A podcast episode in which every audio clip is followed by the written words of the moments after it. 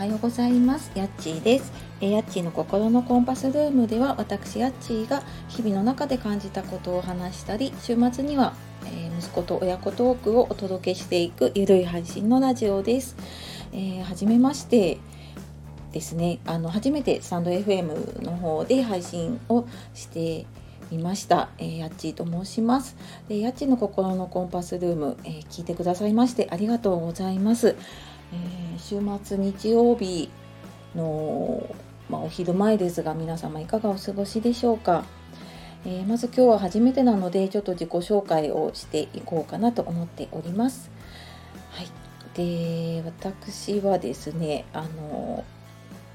スタンド FM は初めてなんですけれども、えラジオトークという音声配信のアプリを使って、え今年の2月から音声配信を始めています。で最初の頃は毎日配信をしていたので、まあ、今200回ちょっとかな配信をしていて、まあ、今回あのスタンド FM を、えー、結構周りでね始めている方が多かったので、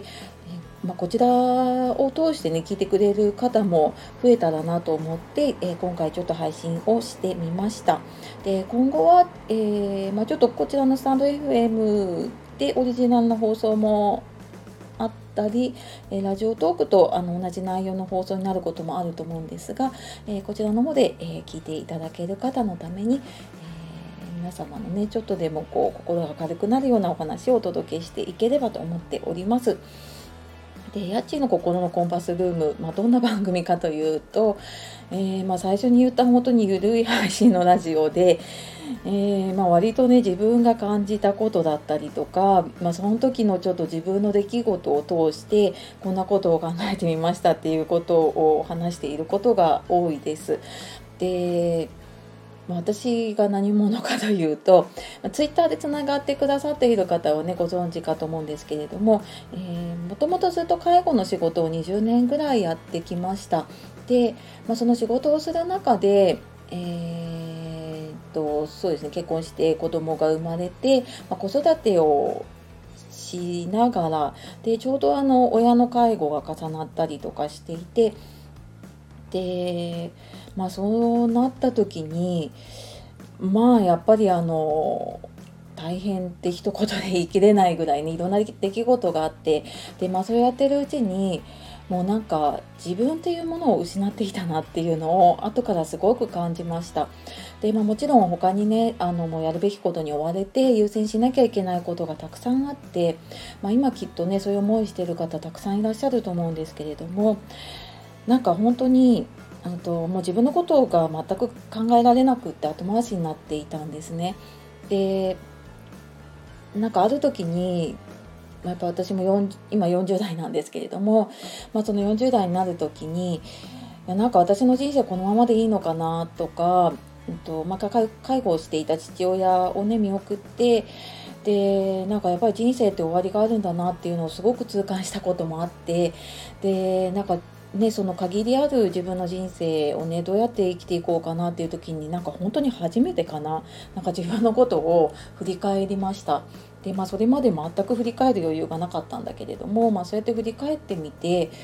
で思ったのがやっぱりもっとなんか自分らしくなんか自分のままで生きようって思ったのとあの人生の主人公って誰なんだろうって思った時にやっぱり自分の人生は自分が主人公で生きたいなっていうのをすごく思ったんです。で、まあ、そう思ってもねなかなかそれまでの習慣って変えられないし考え方も変えられないし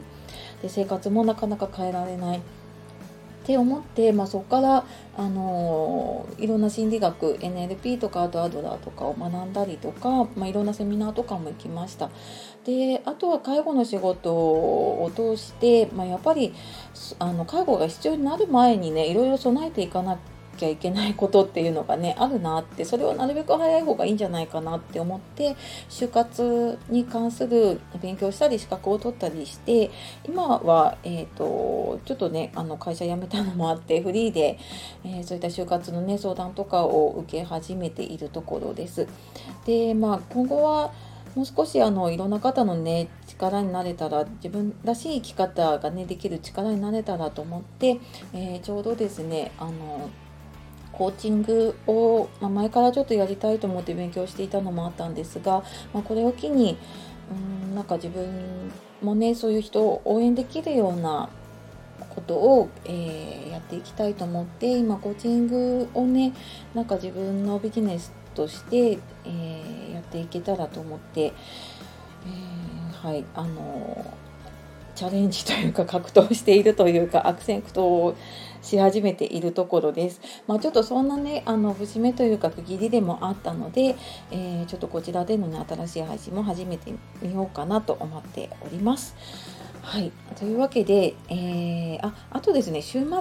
まあ、大体土曜日が多いんですけれども、親子トークで、うちの小学生の息子と一緒に、えトークをお届けしています。で、息子自身も、この親子トークも30回以上出ているので、結構も慣れてきて楽しみにしているところがあるので、えそれもこちらの方でもね、配信できたらいいかなと思っております。はい。まあそんなわけで、あの、これからもね、聞いていただけたらとても嬉しいです。はい、えー、今日も最後まで聞いてくださいましてありがとうございました。えー、皆様素敵な一日をお過ごしください。えー、また次の配信でお会いしましょう。え今日もやっちがお届けしました。さようなら、またね